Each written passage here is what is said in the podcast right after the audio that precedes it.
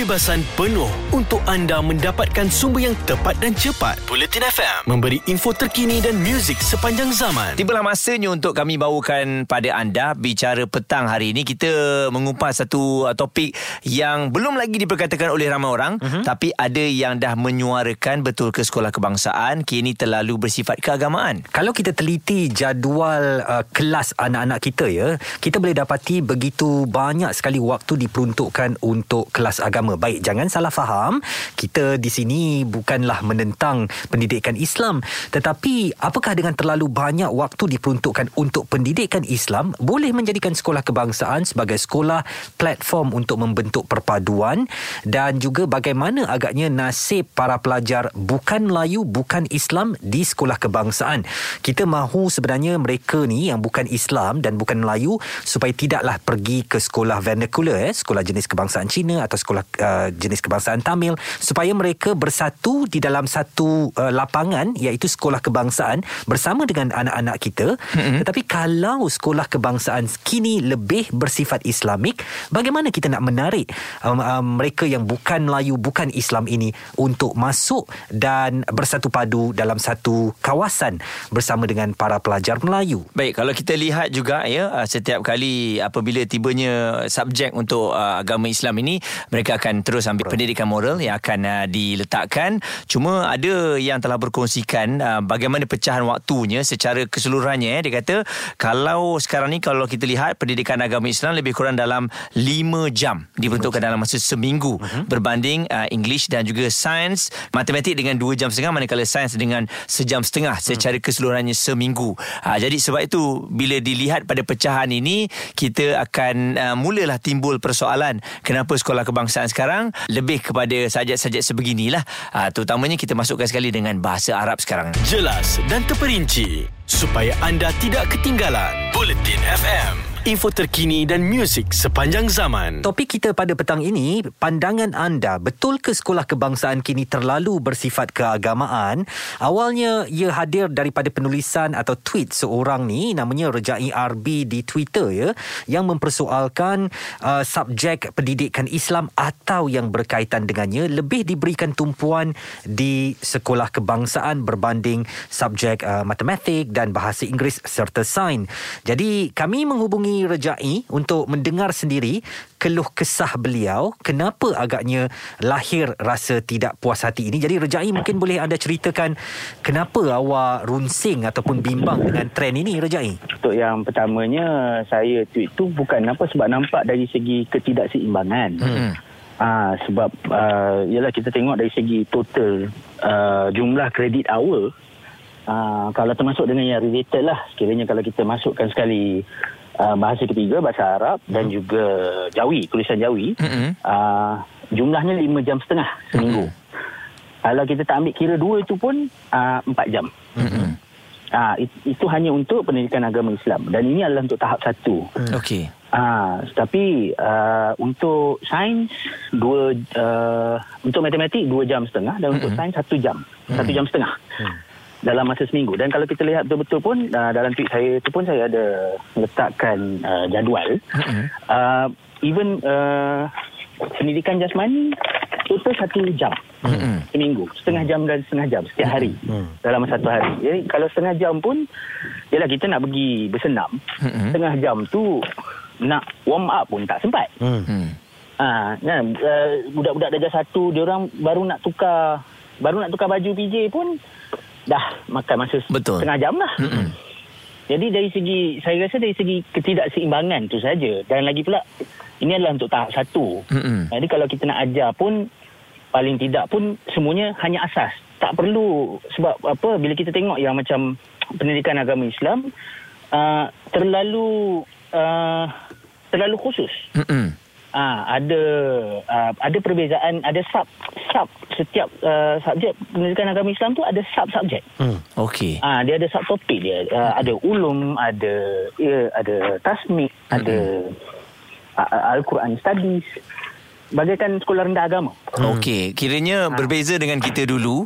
Dan adakah awak merasakan bahawa subjek agama yang diletakkan dalam waktu yang panjang ini adalah untuk menggantikan mungkin ada pelajar yang tak dapat nak pergi ke sekolah agama penuh pada sebelah petang?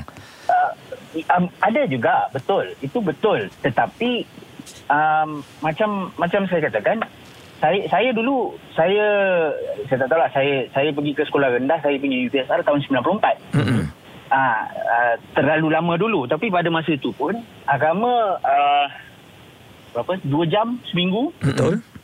Dan masa tu pun masih tak ada sains, was called, saya tak silap saya, alam dan manusia betul. Dan juga ada bukan kemahiran hidup, ada satu lagi yang kita macam kena duduk tepi jalan kira berapa kereta lalu apa semua tu, saya tak ingat apa subjek tu. Dan tapi subjek tu semua yang hanya masa exam 4. Tu tak kisahlah, tapi macam agama pun saya di Selangor dan tak wajib sekolah agama. Tapi agama tu hanya asas yang kita belajar di sekolah adalah asas, which is betul lah, memang itu sepatutnya. Sebab kalau kita tengok balik pun sebenarnya tanggungjawab untuk mendidik agama, mendidik adab, mendidik akhlak jatuh kepada ibu bapa sebenarnya. Ada kepentingan anda di sini untuk mendapatkan berita secara tepat dan pantas. Dua anggota polis maut bertindak atau berlakon sebagai bangsa yang perlu diselamatkan. Operasi mencari dan menyelamat SAR. Bulletin FM, info terkini dan muzik sepanjang zaman. Bagaimana kalau ada ibu bapa yang berpandangan, tak apalah, jadi kami tak payah nak pening-pening kepala, hantar anak kami ke sekolah rendah agama sebab dekat sekolah kebangsaan dia dah dapat benda tu. Pandangan anda macam mana? Okey, itu betul lah, kita mesti open lah dengan mereka punya pandangan untuk kata, senang lah kerja.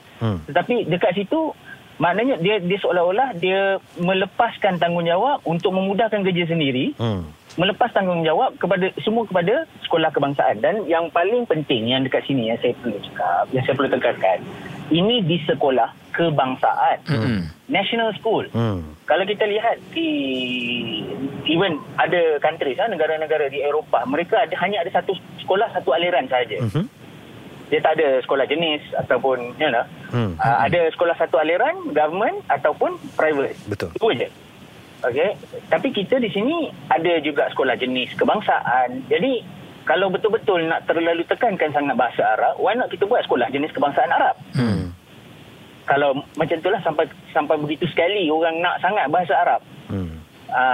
Dan dari segi sekolah rendah agama, benda tu kalau dulu mungkin ada, yang saya ingat lah, macam zaman saya dulu ada UPSR untuk yang pergi sekolah biasa, dan yang mana pergi sekolah rendah agama ada dia punya ujian dia juga. Supaya mereka boleh masuk sekolah menengah kebangsaan agama dan seterusnya. Maksudnya kalau ada di antara mereka yang memang betul-betul nak fokuskan agama secara sepenuhnya, hantar terus sekolah agama dari awal lagi. Hantar terus. Yes, betul. Dan juga macam kalau kita tengok pun ada banyak lambakan tahfiz. Terlalu banyak lambakan tahfiz. Dan bukan setakat yang tahfiz yang mahal, ada juga tahfiz yang tak mahal. Baik. Jadi pada saya, sebab lagi satu, bila kita tengok, kita nampak dari segi kita sebagai Muslim, 5 jam setengah, 4 jam, tak apalah kita belajar. Tapi kita perlu tengok di bahagian bukan Muslim, non-Muslim. Bagaimana mereka nak tertarik kepada sekolah kebangsaan kalau terlalu diberi penekanan Islamik? Itu yang pertama. Dan yang kedua, yang pergi ke sekolah kebangsaan sepanjang 4 jam satu minggu, sekurang-kurangnya kita ambil 4 jam, tak apalah kita tolak tepi tulis Senjawi sebab itu lebih kepada BM ataupun sejarah, dan juga bahasa Arab tolak tepi sebab itu bahasa ketiga. Jadi 4 jam pendidikan agama Islam, 4 jam. Untuk non-Muslim, mereka hanya ada satu. Murid-murid Islam ada Al-Quran, ada ulum, ada tasmik, perbezaan. Dan ulum juga yang saya difahamkan setiap minggu berbeza. Minggu ini ibadah, minggu depan lain, minggu depan dan seterusnya. Tetapi untuk pelajar bukan Islam, mereka hanya ada satu, which is pendidikan moral. Dan apa yang saya difahamkan oleh mereka-mereka yang pergi ke dalam kelas pendidikan moral, modulnya tidak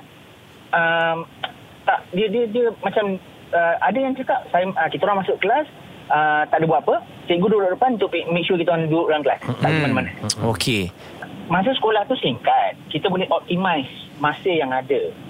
Dan dan lagi satu yang kita tengok, kerajaan especially untuk sekolah rendah, lebih lagi untuk sekolah rendah, menitik beratkan STEM dan 3M. Membaca, menulis, mengira, dan juga untuk dan sains, teknologi, English dan matematik. Di situ saya tidak mengatakan macam ada yang siap yang bila react kepada saya punya tweet yang saya kata oh saya nak mansuhkan agama. Tidak, saya tidak mengatakan mansuhkan agama. Paling tidak apa yang kita perlu buat, seimbangkan semuanya. Isu keseimbangan dalam subjek yang dibawakan di sekolah rendah itu adalah point ya. Mm-hmm. Cuma bila dah dijadikan Twitter ni, bila kita lihat kepada oh kenapa tak nak ada agama yang lebih, kenapa awak fikir macam mana kan. Jadi bagaimana dengan pendapat anda? Kita buka je. Saya ingat dengan Izwan tidak menyatakan perkara ini salah, tak ada masalah. Kalau bagi saya, kalau pelajaran apa pendidikan agama tu banyak pun bagus juga. Cuma betul lah macam mana kita nak menarik kaum-kaum yang lain untuk menyertai dalam sekolah kebangsaan ni kalau mereka memikirkan atau menampak perkara ini adalah permasalahan yang besar untuk mereka. Sebab pada saya, jika anak-anak bukan Melayu ini lebih tertarik kepada sekolah vernacular, iaitu sekolah jenis kebangsaan Cina dan Tamil, itu tidak akan membantu membentuk perpaduan ya Muaz, kerana mereka akan berada dalam komuniti mereka sahaja. Untuk mengembalikan mereka ke sekolah kebangsaan, perlu ada keseimbangan ini supaya mereka nanti tidaklah masuk kelas pendidikan moral tak buat apa. Sedangkan para pelajar kita yang beragama Islam, mereka ada tasmik, mereka ada Al-Quran, mereka ada tauhid, fiqh dan sebagainya. Sedangkan para pelajar non-Muslim, mereka lebih kepada duduk dalam kelas, ada cikgu tapi tak buat apa, dan itu tidak menarik perhatian mereka untuk berada di sekolah kebangsaan. Jelas dan terperinci supaya anda tidak ketinggalan Buletin FM, info terkini dan muzik sepanjang zaman. Kepada anda yang mungkin baru meninggalkan pejabat untuk pulang ke rumah, tolong pandu dengan berhati-hati. Doa kami semoga anda selamat tiba ke destinasi. Baik, hari ini dalam Bicara Petang kita berkongsikan topik yang telah pun dibincangkan di Twitter, Izwan. Nampaknya ada yang telah pun memberitahu kenapa sekolah kebangsaan sekarang nampak lebih banyak belajar pendidikan agama Islam. Bukan tak bagus, tapi nampaknya dah tak seimbang dengan subjek yang lain, yang mana kita terapkan sains, matematik dan juga bahasa Inggeris. Jadi kita ada Hana daripada Kajang nak memberikan pandangan atau penceritaan tentang isu ini. Hana, apa yang dialami oleh anak-anak awak, Hana? Saya ada seorang je anak sebenarnya. Okey, tapi anak saya rasalah sebab sekarang saya bukan tak suka pendidikan Islam dekat sekolah.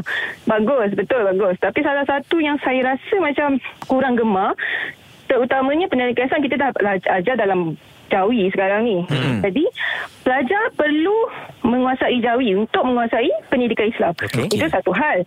Jadi terutamanya zaman COVID sekarang kan, kita ada banyak lagi macam banyak tertinggal. Jadi budak darjah 1, darjah 2 ni dah banyak tertinggal. Jadi kita diorang nak kena terpaksa pula nak kena belajar Jawi. Lepas tu sekarang bahasa Arab. Saya tengok sekarang dekat dalam jadual bahasa Arab dia dah ditambah. Jadi dua kan? Dengan Jawi, dengan Jawi lagi, dengan bahasa Arab lagi. Jadi macam tertekan lah. Macam anak saya sendiri dia tertekan bila dia nak pergi sekolah ada subjek bahasa Arab. Dia jadi macam agak struggle, trauma. Dia rasa macam trauma lah. Dia kata saya tak, ibu tak nak pergi sekolah lah sebab ada bahasa Arab macam tu. Sebab dia tak tahu. Ya, betul. Sebab dia dah banyak tertinggal. Jadi apa agaknya cadangan yang mungkin nak dibuat supaya keadaan ini lebih dapat diperbaiki lagi? Okey, cadangan saya lah. Sebab saya rasa dulu, zaman kita belajar dulu pun, terutamanya sekolah rendah, kita mesti tekankan kepada 3M dahulu. 3M kita tahu, membaca, mengira, tak silap-salah mak. Satu lagi saya terlupa. Menulis lah. Menulis, yes, betul. Jadi dulu, tak silap saya kalau macam darjah 1, darjah 2, darjah 3 ni, dia lebih kepada membaca dulu. Membaca tu terutamanya subjek bahasa Melayu, bahasa Inggeris. Dan mengira matematik. Okey, betul. Bahasa pendidikan Islam memang kita belajar dulu masa sekolah rendah. Bagus. Tapi pendidikan Islam dan bahasa Arab ni sepatutnya diajar dalam keadaan yang santai. Jangan nak tekan budak-budak tu. Ini tak dengan examnya lah. Kan? Betul. Saya rasa saya pun mengalami keadaan yang sama. Yang mana kalau ada ujian dalam bahasa Arab tu ya, contohnya. Ditanya dalam bahasa Arab. Jadi kita sebagai ibu bapa ni pun macam yang tak ambil subjek Arab, kita pun tak tahu kan. Ayah, kita sekolah dulu pun tak ada belajar bahasa Arab. Kan? Boleh lagu belajar bahasa Arab dan pendidikan Islam of course, sebab kita orang Islam, jadi kita kena belajar bahasa Islam, pendidikan Islam, tapi secara santai. Jangan nak tekankan Jawi, jangan nak tekankan bahasa Arab. Tapi saya dulu bekas guru sebab saya tengok masa pelajar masuk tingkatan 1, kebanyakannya daripada sekolah rendah ni dia orang tak mahir membaca pun, ada yang buta huruf. Sebab masa sekolah rendah ni terlalu banyak subjek. Jadi membaca tu sometimes dia orang tak tak kuasai lagi. Itu pendapat saya lah. Saya bercakap tentang Arab ni, ada pernah satu pengalaman jiran saya, sebuah keluarga India beragama Hindu, datang mengetuk rumah saya untuk saya menyelesaikan kerja rumah bahasa Arab anaknya. Ah, tu dia. Saya agak macam, saya pun bukan pandai bahasa Arab. Awak orang Islam. Wah, bukan semua orang Islam tahu bahasa Arab kan? Betul. Jadi walaupun saya pelajar UIA, jadi bolehlah sikit-sikit. Jadi saya bantu dia. Yang saya terkejut, kenapa sampai pelajar bukan beragama Islam diminta untuk belajar bahasa Arab di sekolah kebangsaan. Jadi saya harapkan ada respon yang diberikan oleh pihak Kementerian, Izwan, sebab pilihan subjek ni semasa kita masuk darjah 1 tak boleh dipilih, betul? Masuk-masuk je dah ada bahasa Arab, dah ada jawi yang kita kena kuasai. Tak ada masalah. Cuma memang betul, kalau bahasa Arab tu bila saya tanya kepada cikgu, saya pun tanya kepada cikgu, okey macam mana sekarang ni? Saya tak belajar bahasa Arab, saya tak tahu. Jadi anak saya pun tak tahu. Dia kata okey senang je, hafal lah. Hafal yang macam mana? Macam mana anak saya nak hafal? Saya pun nak hafal, nak explain. Okey, kawan saya beri solution. Jom kita Google. Memang kita boleh Google. Tapi takkan selamanya kita nak Google. Betul. Dan saya bekas pelajar UIA, bahasa Arab ni adalah bahasa paling susah di dunia. Kerana untuk satu benda contohnya matahari. Dia ada sebutan untuk lelaki, untuk wanita apa sebutannya.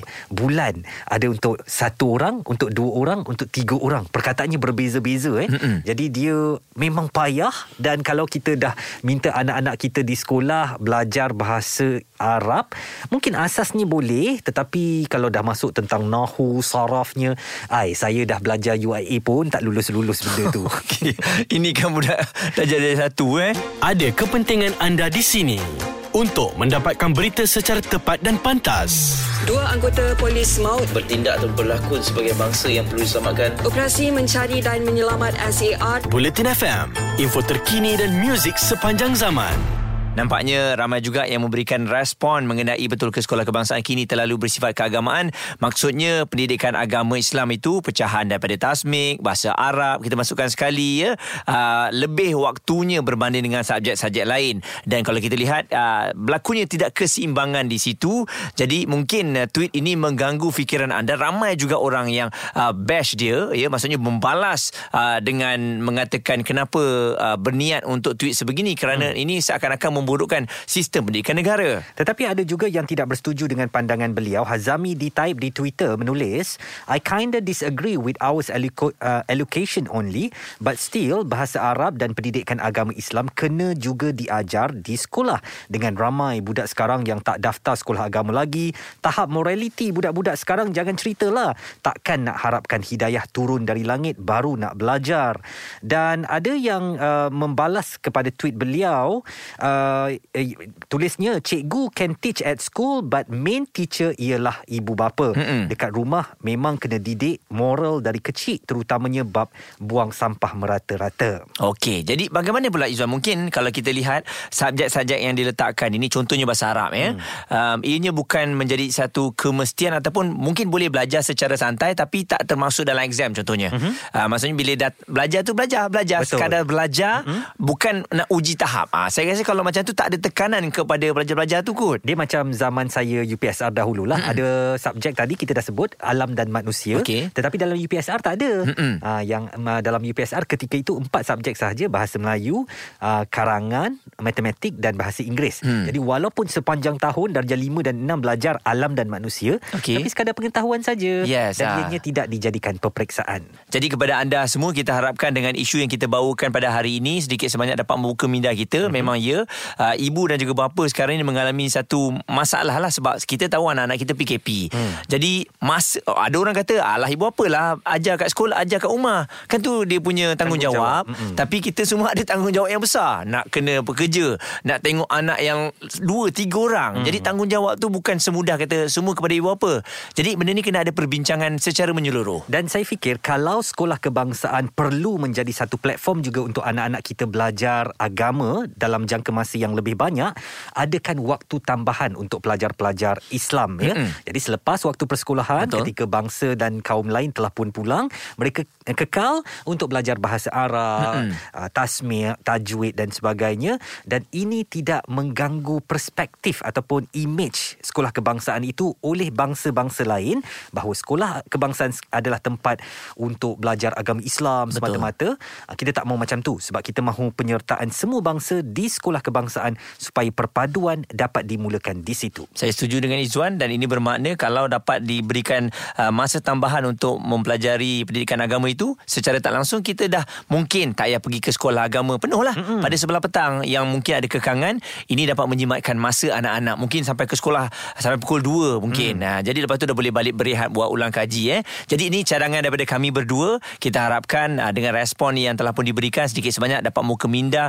Mungkin dari pihak kementerian juga akan memberikan jawapan dan respon mereka tentang isu ini. Baik, terima kasih juga kepada anda yang telah pun memberikan respon pada petang ini, termasuk seorang tadi, Syahrir Nazmi dari Kulim Kedah, yang turut bersetuju bahawa isu ini perlu diperjelaskan dan perlu disusun dengan lebih baik daripada pihak kementerian, supaya tidak memberikan tanggungan atau bebanan yang terlalu berlebihan kepada para pelajar. Bulletin FM, terkini, relevan dan penting untuk anda. Info terkini dan muzik sepanjang zaman. Bulletin FM.